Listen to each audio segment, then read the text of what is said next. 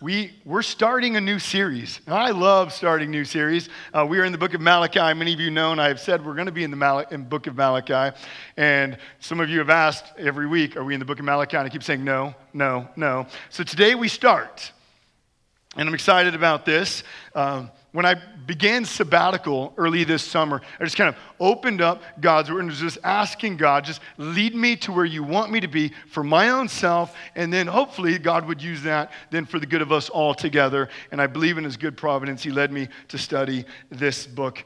And the message of Malachi is so important, and it's extremely applicable for us today.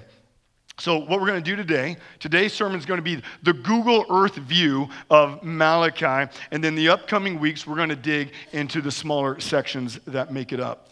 So, the series title is going to be Confronting Religious Skepticism. And when you think of skepticism, it can be defined as one who either doubts the very existence of God or one who simply doubts his character and promises. And so here in Malachi, Israel is going to be guilty of the latter. They doubt the character and the promises of God. And so, what I want to do is, I want to begin by giving background. I want us to understand how do we get to this book? Like, why is it written? Why is it in the Bible? What's the message of it?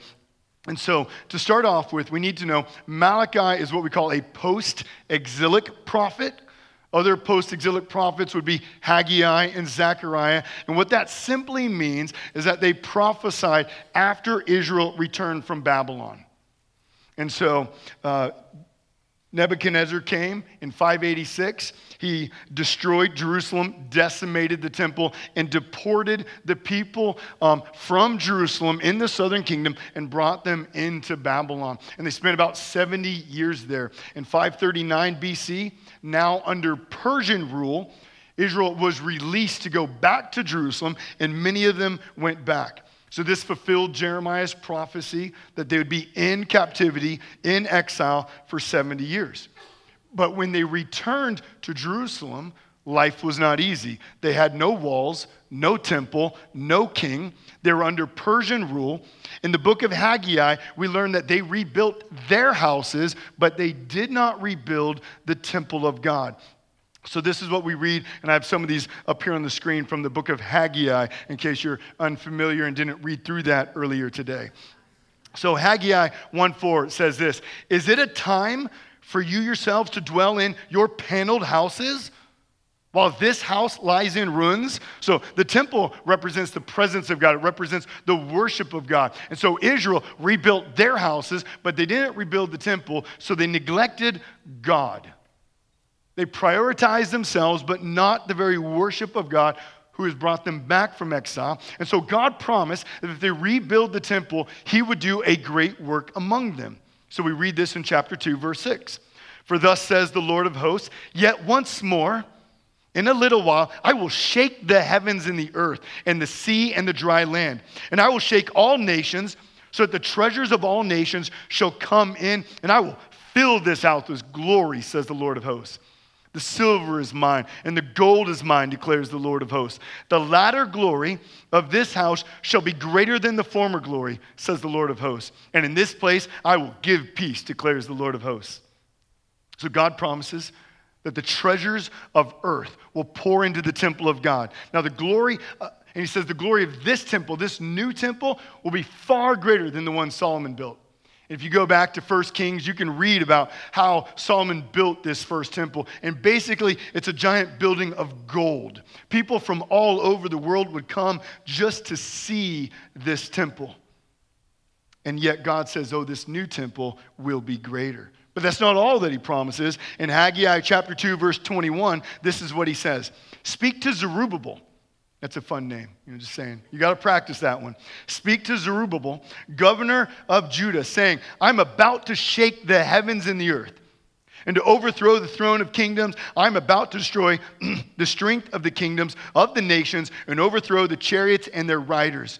And the horses and their riders shall go down, every one by the sword of his brother. On that day, declares the Lord of hosts, I will take you, O Zerubbabel, my servant, the son of Shealtiel, declares the Lord, and make you like a signet ring, for I have chosen you, declares the Lord of hosts. So, what we have here, God is promising that there's a day coming upon the rebuilding of the temple that he will defeat all the wicked, ungodly nations on earth. And there will be one throne left standing. And on that throne will be a descendant of King David, the king of God's people. And so, what do you think Israel did upon hearing? If we rebuild this, all these things are going to happen. What do you think happened? They rebuilt the temple. In 516 BC, the temple is rebuilt. But things did not work out like they expected, like they thought. In the book of Ezra, we read that when the temple was rebuilt, the people mourned. They cried. They wailed over it because it paled in comparison to the original temple. And then 70 years later, roughly in 445 BC, Nehemiah comes, and finally the walls of this uh, city are rebuilt. But Israel is still without a great Davidic king. They're still under foreign rule.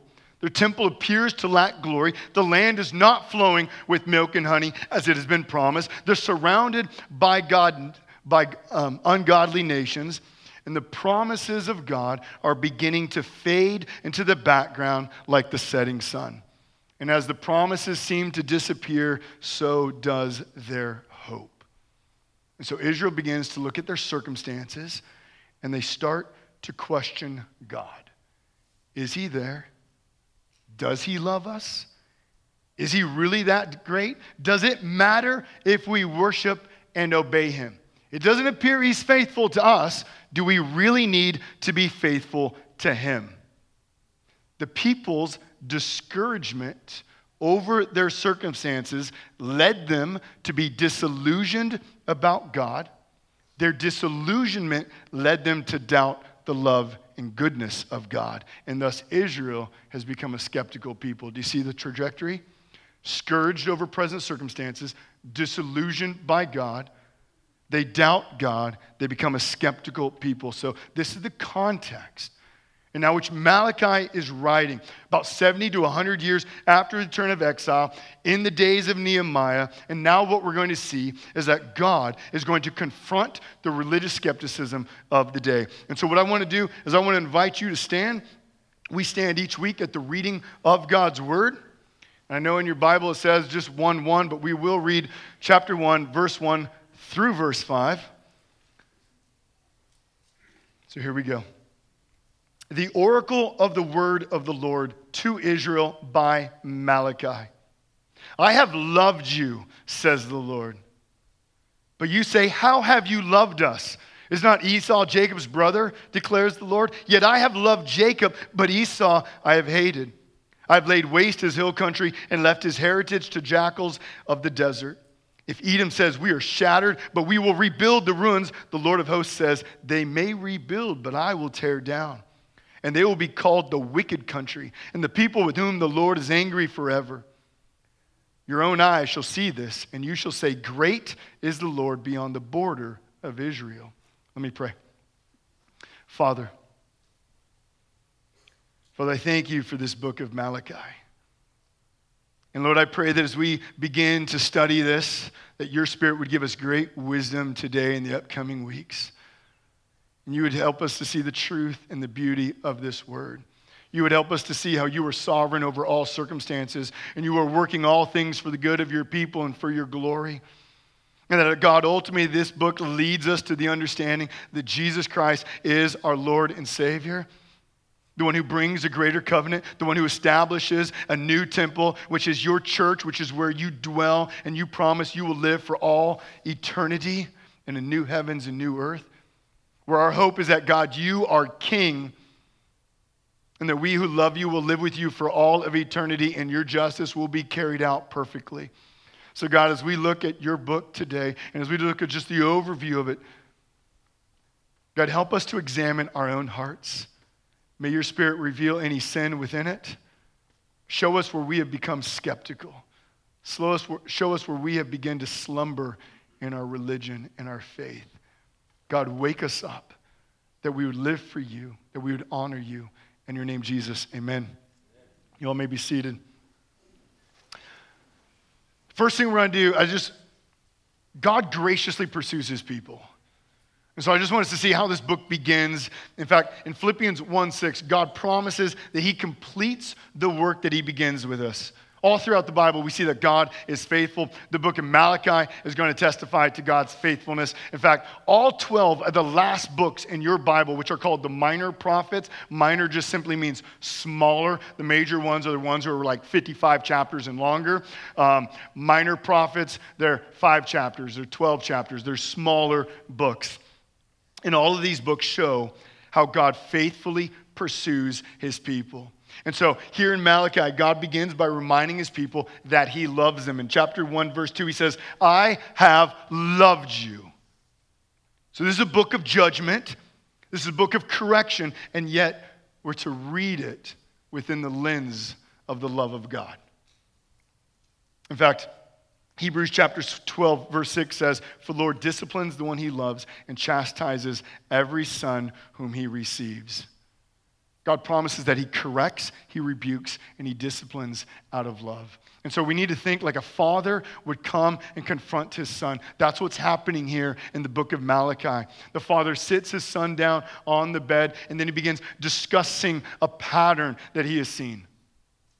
He begins to raise questions that reveal the decisions that have been made, the arrogant attitude that has been displayed, and all the while, the father is doing this with a heart of love for his son. That's why he's having this conversation. That's why he's pursuing his son at this moment. And this is the same thing that God does to you and I every time we open his word. Every time we open it, God is, is correcting, He's confronting us, He's rebuking at times, He's encouraging, and He's equipping us so we would live like His Son Jesus. And so let's look at, at what this message is that the Father is giving to His Son, that He's wanting us to understand. And we understand it's a weighty message. And that's not me saying it's weighty. That's not me implying something. That's literally what the text says. In verse 1, we read the words, the oracle of the Lord. The word oracle means burden or weight. Other minor prophets like Nahum, Habakkuk, they also will use this word oracle to begin their books. And those are books talking about the judgment, the confronting of God against the peoples. Oracle is also how Isaiah introduces the judgment that comes upon the nations in Isaiah chapters 13 through 23. So the book of Malachi begins with this is a weighty message, this is a burden, it's heavy. So by using this, the prophet is turning to people and says, Listen up.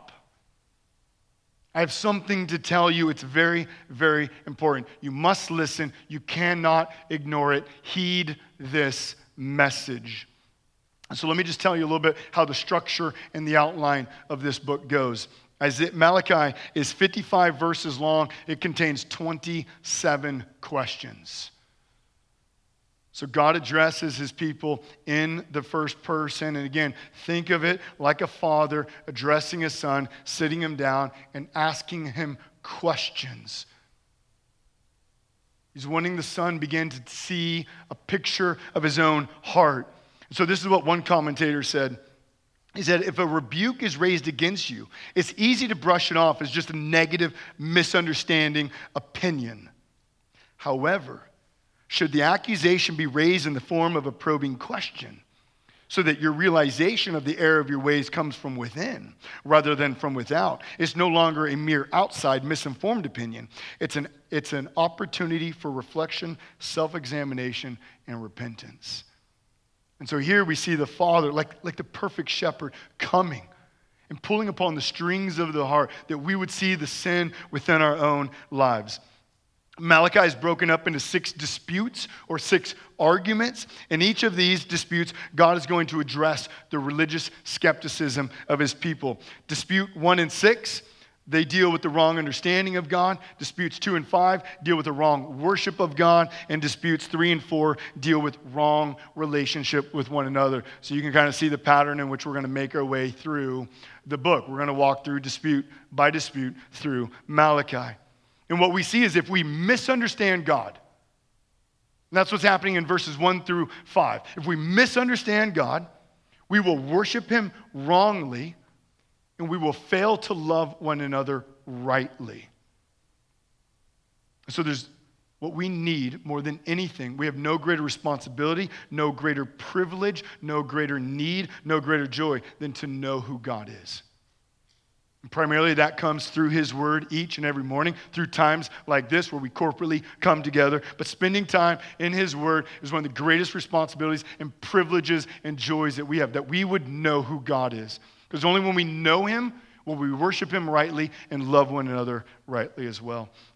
And so today, what we're going to do is just kind of take this overview and we're going to look at the first three arguments that, um, that Malachi gives. We're not going to dig all the way into them, but we're just going to briefly look over them, see how the flow of the book moves, and hopefully see what God is also asking us to do in our hearts as well. So if you look at verses 1 through 5, God tells Israel that he loves them. I mean, just think about this. He says, I have loved you, says the Lord. But notice in chapter 1, verse 2, how they reply How have you loved me?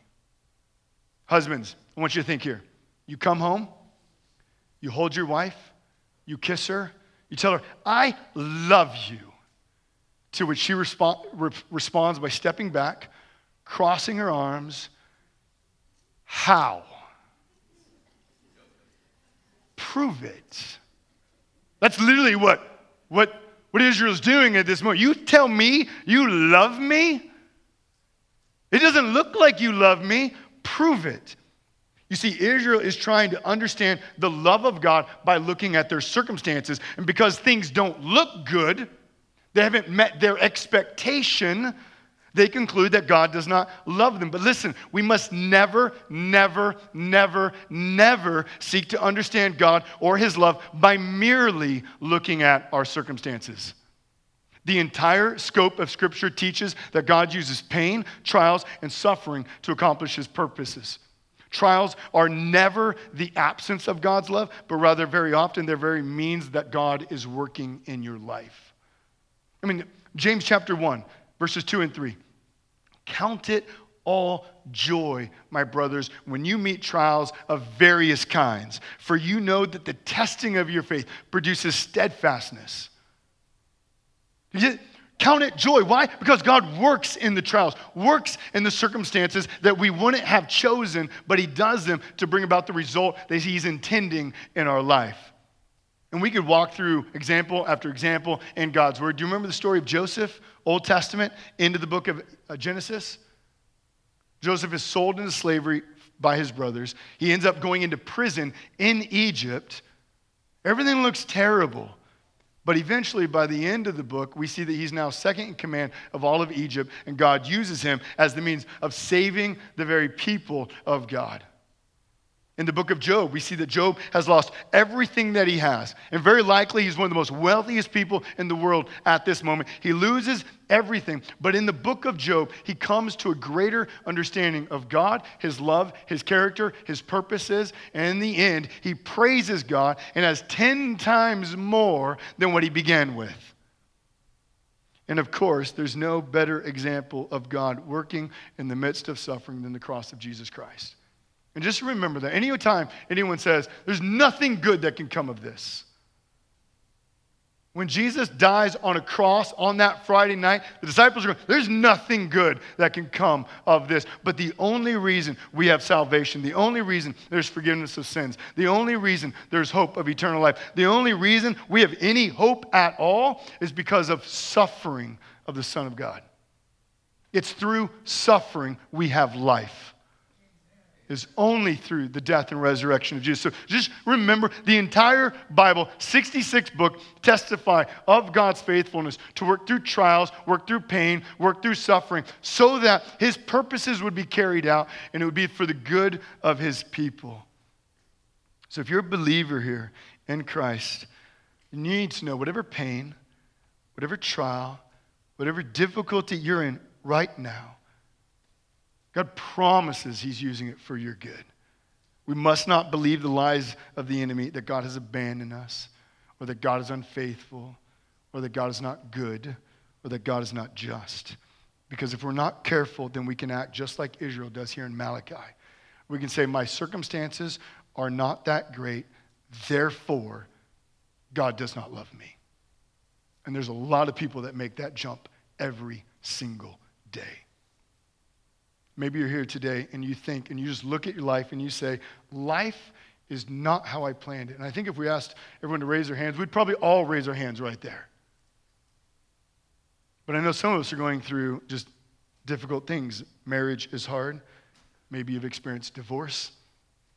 There's sickness, there's disease, there's cancer, there's pain, there's stillborns, there's tragedy, there's death, there's loss of a job, there's loss of friends, there's financial difficulty, there's persecution, and the list could go on and on and on. You just add whatever it is that you're going through on to that list, but you need to know that trials are not the absence of God's love in your life.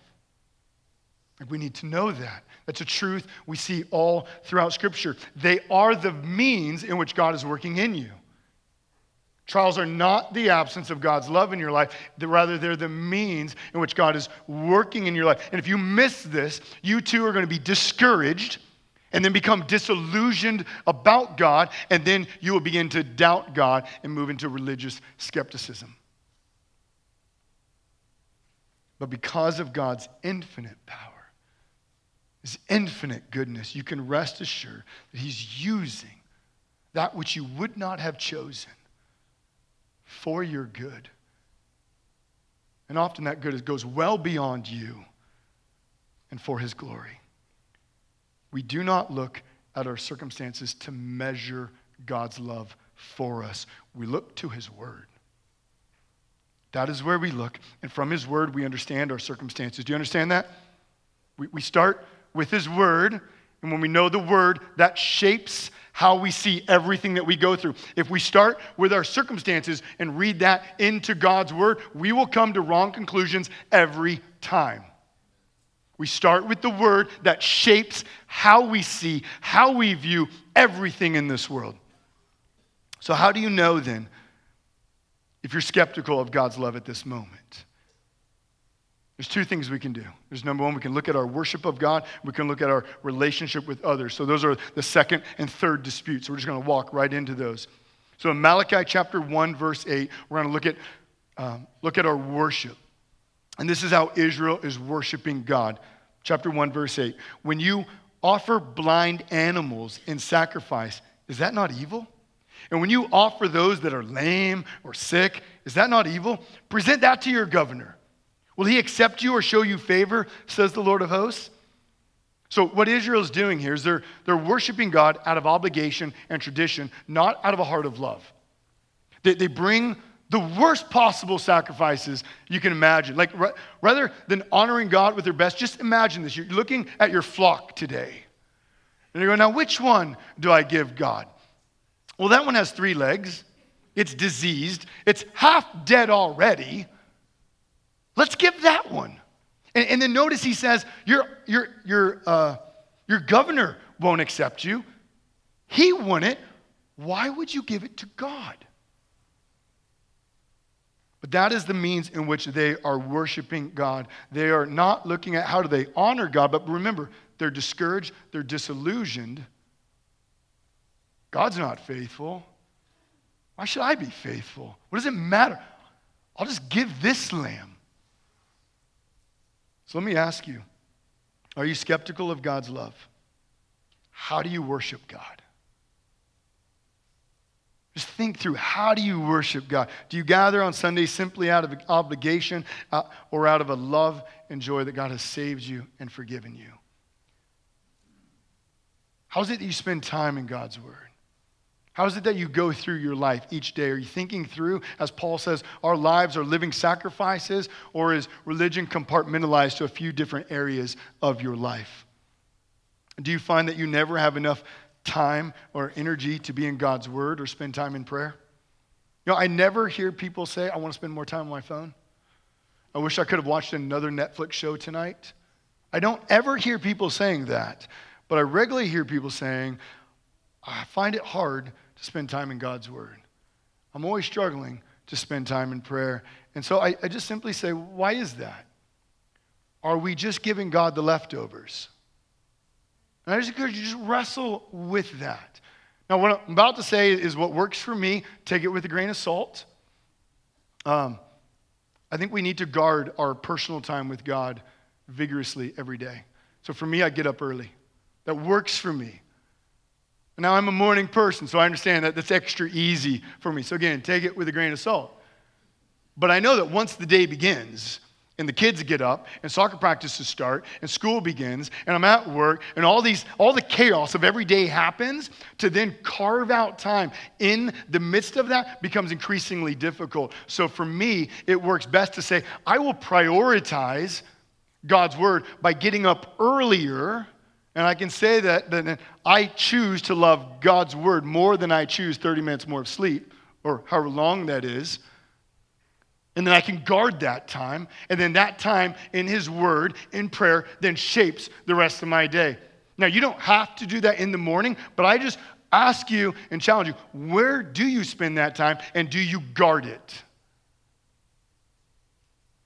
Because oftentimes we can be like, like Israel. Well, I don't know. I mean, I have this sheep, I have this three minutes. Oh, it got taken by another Netflix or whatever it is. So I just encourage you, just look, how am I worshiping God each and every day? How is it that I come to gather with the people? How do I gather in table groups? How do I spend time each and every day, whether it's morning, night? You choose the time, but guard it. I do find that mornings, I think, work better for most people because once the chaos of the day starts, unless if you have lulls in your day, awesome. Mine just seem to keep going increasingly chaotic, which is good, but it's crazy. So I ask you, think about your worship of God. How are you coming to Him each and every day? How do you come in times like this? Number two, look at your relationships. So look over in Malachi chapter 2, verse 13. He says, And this second thing you do, you cover the Lord's altar with tears, with weeping and groaning, because, because he no longer regards the offering or accepts it with favor from your hand. But you say, Why does he not? Because the Lord has witness, was witness between you and the wife of your youth, to whom you have been faithless, though she is your companion and your wife by covenant. So Israel says, hey, we're, we're coming here. I'm offering you sacrifices. Why don't you do anything for us, God? And so God turns and says to them, Because you're faithless to your wife, you're divorcing your wife to simply pursue your lusts and desires. And we'll get more into that in the upcoming weeks. But what we learn here and what we learn even explicitly clear in the Gospels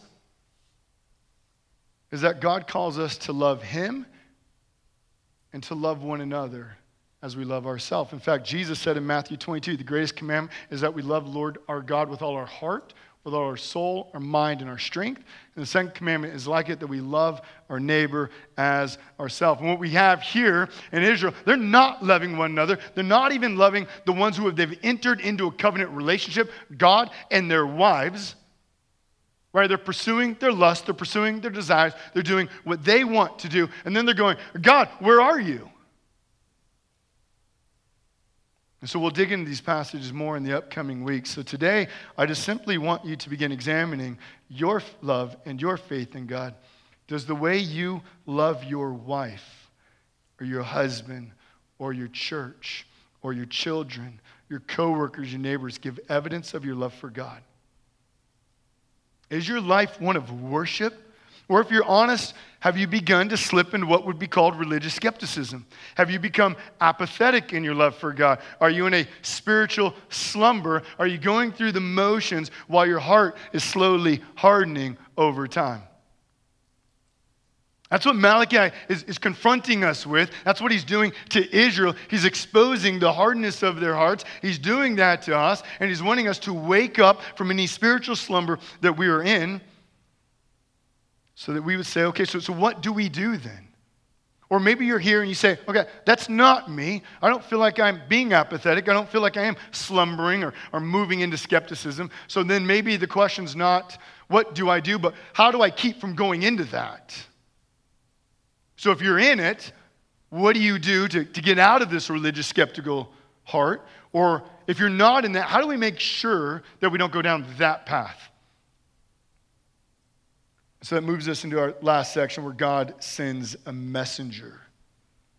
If you read in chapter 1, verse 1, we read the word Malachi. It says, the oracle of the word of the Lord to Israel by Malachi.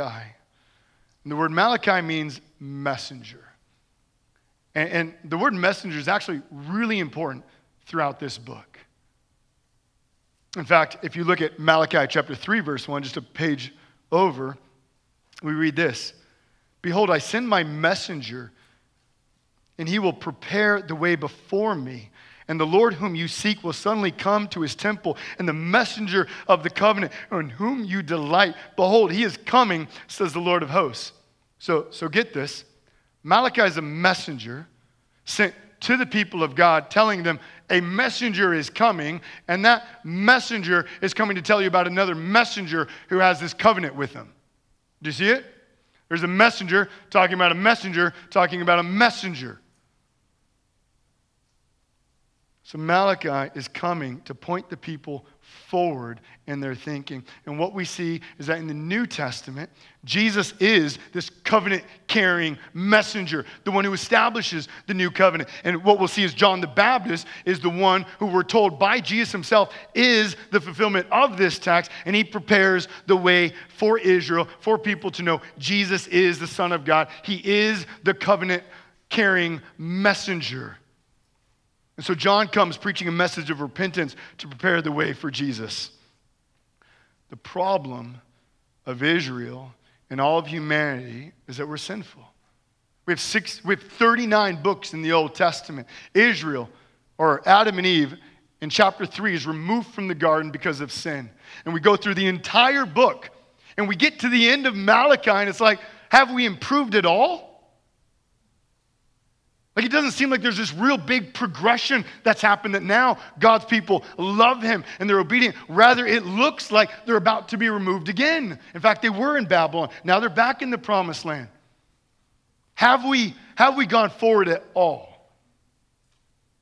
What we go through in the Old Testament is not only do we learn about God's faithfulness and his justice and his love and his peace and his patience for his people, but we learn that we have a sin problem and that we're all born with this. We're all born in rebellion to God, whether you're Jew or Gentile, meaning whether you have breath. We're born in rebellion to God, that we resist Him. We don't want to obey Him. We don't want to love Him. We don't want to follow the very things that He calls us to do. So we need, what we need is a new heart. We need our, our sinful heart to be taken away, to be given a new, cleansed heart. A heart that loves God, a heart that desires God, a heart that wants to follow God. And so that's what we see this new messenger of the covenant, which Malachi is pointing to, saying, guys, you're missing it. Everything in the old covenant is pointing to a much greater covenant that's going to come in Jesus Christ. And Jesus is going to come, the Son of God, die on a cross, three days later, rise again, so he would prove he's victorious over sin, death, and Satan. And when we believe in him, we're forgiven. And His Spirit now lives within us that we'd be inclined to follow Him, to obey Him, to worship Him. And then what we learn even is that now there's this new temple, and it's called the church, which God dwells and promises in the new heavens and new earth he will be with his people for all of eternity never to be separated so what malachi is pointing is saying look all of these promises they're ultimately pointing to jesus who will bring fulfillment to them in a much greater way than you could have ever imagined.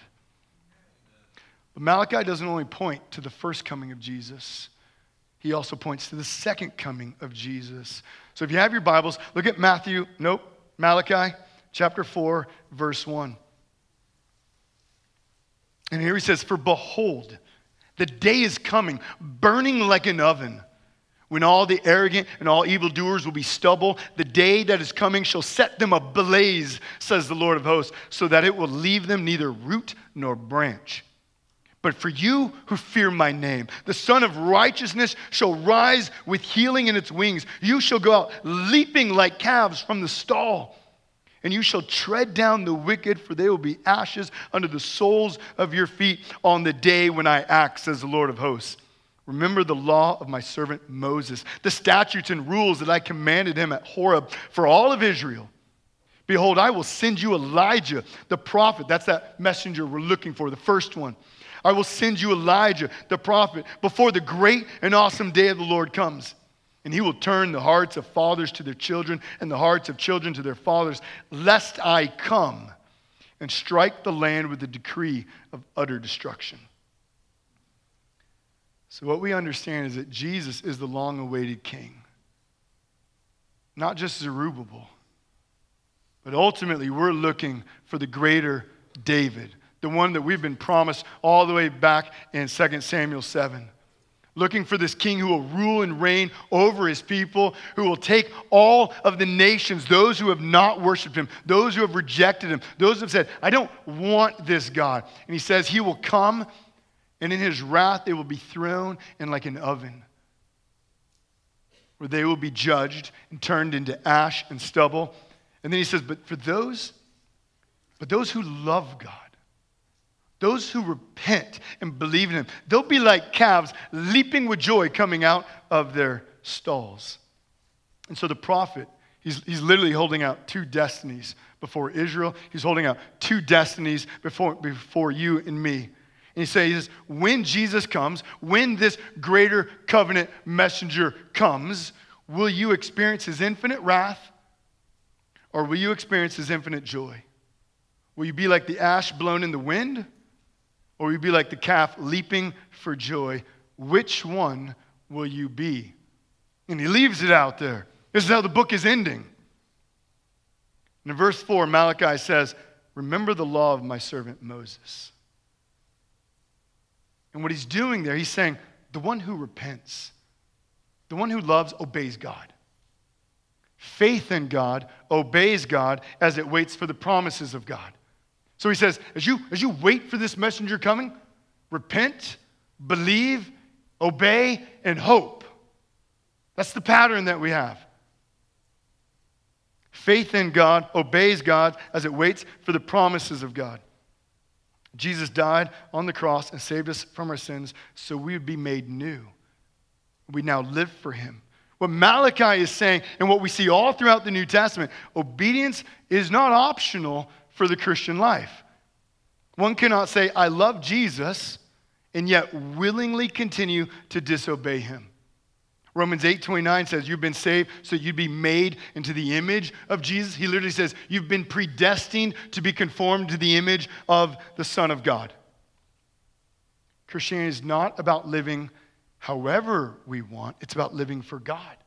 And the beauty of it is, He gives us His Spirit to live in us that He would direct us, that He would guide us, that He would lead us into His Word, that we would know how to live. And so now notice how the book ends. Lest I come and strike the land with a decree of destruction. So you got to feel the weight of these words. Malachi looks to the people. He corrects six disputes, six arguments that he's walked them through. And he comes to the end where he said, Look, there's a messenger who's coming, and he's going to tell you about another messenger. And what we know is there's two comings. The first coming, Jesus goes to the cross and dies and rises again, where he's now at the right hand of God. Second coming, he comes again, where he will judge the nations and gather all who have believed in him. And so, so he's now saying, when he comes, and we know, because where we stand in history on this side of the cross, we know he's talking about the second coming. When he comes again, how will God find you? Will you have believed in God? Will you have trusted Him? Will you have lived for Him? Or will you not? Because He says, Lest I come and strike the land with the de- decree of destruction, lest I destroy you. The, Malach, the message of Malachi is repent, obey God, and look forward to the King who is coming. I hope you see that we're in a very similar place to the people of Malachi. They're being directed at this point to look back at the promises of God in the Old Testament, looking forward to the coming of this king, this messenger of the covenant. Now, we, we stand on this side of the cross. So we have even greater clarity. We have an advantage over those that God is speaking to in Israel because they didn't, they didn't know exactly how it's coming about. But we have seen the cross.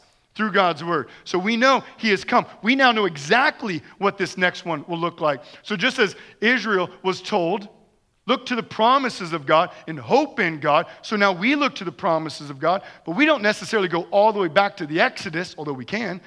We go back to the cross. The clearest display of God's love for us. And we go, because God has sent his son to die on a cross, we know he will come again to gather his people. Now we wait, like Malachi's people do, we do, for the coming of the king. But there's not two more comings, there's one coming, and this coming, he will come to gather the people together forever. Now, for some of you, you might say, this sounds harsh. You're telling me that God is telling them and us, you either believe in this God or you suffer the wrath of his judgment. But I, want you to think of it like this Malachi is the last book in the Old Testament. 400 years go by before the book of Matthew comes. 400 years for people to hear the message of Malachi. 400 years for this message to sit deep within their hearts, for them to be ready for when Jesus comes. 400 years of God patiently enduring them, not pouring forth his wrath as he could at any moment, but sparing his people so they would hear the message and be prepared for the covenant king. Now we stand on this side of the cross, 2,000 years removed from the cross, where God is patient and merciful. So when people say, well, this just sounds really harsh, well, let's just frame this a little bit. God created us in his image, made us to worship him. We have willfully rebelled against him, rejected him. He then, through this redemptive history, eventually sent his own son to pay the price for our sins so we could be saved, forgiven, adopted in his family, made like his son, treated equally with his son for all of eternity in a new heavens and new earth. And he gives us 2,000 years to hear the message, believe, repent, and hope in him. Is he harsh? I have a hard time getting around that. If it's you or me, we would have poured out wrath back in Genesis 3. World done.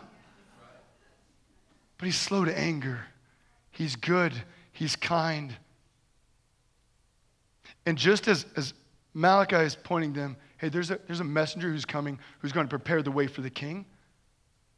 So there's a people now who prepare the way for the king, and that's you and me.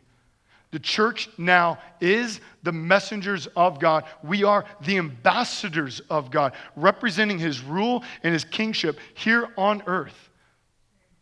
That we would share the gospel so more people would hear the message. So Revelation 7 comes true where it says people from every tribe, tongue, nation, and language will be gathered around the throne for all of eternity because our God is faithful to save. Because he's patient and he's slow to anger and he's gracious and merciful. And so I just encourage you as we come into this book and as we'll be spending more time the upcoming weeks, ask God to examine your heart. Are there areas where you become skeptical? Are there areas that you become discouraged and then you become disillusioned and you're now beginning to doubt God's purposes and His promises and His character? I encourage you to repent. Do so so that we'll be ready for the day that when our King returns and that we'd be faithful in our relationships around us and that we would share the gospel of truth to our neighbors and to those across the world. What I'm going to do is pray, and the team is going to come up, and then we'll take communion. Father, Father, you pursue us. You don't leave us in our religious skepticism. You don't leave us discouraged. You don't leave us disillusioned. You don't leave us in our doubt, but God, you pursue. You lovingly pursue us, and ultimately you do, so, you do so through the sending of your Son, the greatest messenger, the greatest prophet, the greatest sacrifice, the greatest priest, the greatest king, the one who saves us completely so we would have everlasting hope. And so, God, if there is anyone in here who is spiritually slumbering, God, wake us up. God, wake us up that we would see whatever sin is moving us into apathy, that we would repent and trust in you and live for you today. We'd be committed to worshiping you with every part of our life. We'd guard our time in your word. Husbands would faithfully love their wives. Wives would faithfully love their husbands. We would shepherd our children. We would care for those around us. We would present the gospel to those in our neighborhoods as missionaries and ambassadors and those who love those who are made in the image of God. God, confront our hearts today. Do not let us leave unpricked. But God, expose to us what needs to be repented of. Expose to us any area of sin so that we would confess, we would acknowledge that you are king over every aspect of your life and that only and that there is only hope in your son Jesus. May we know that truth. May that truth shape us and inform everything that we do. In your name, Jesus, amen. amen.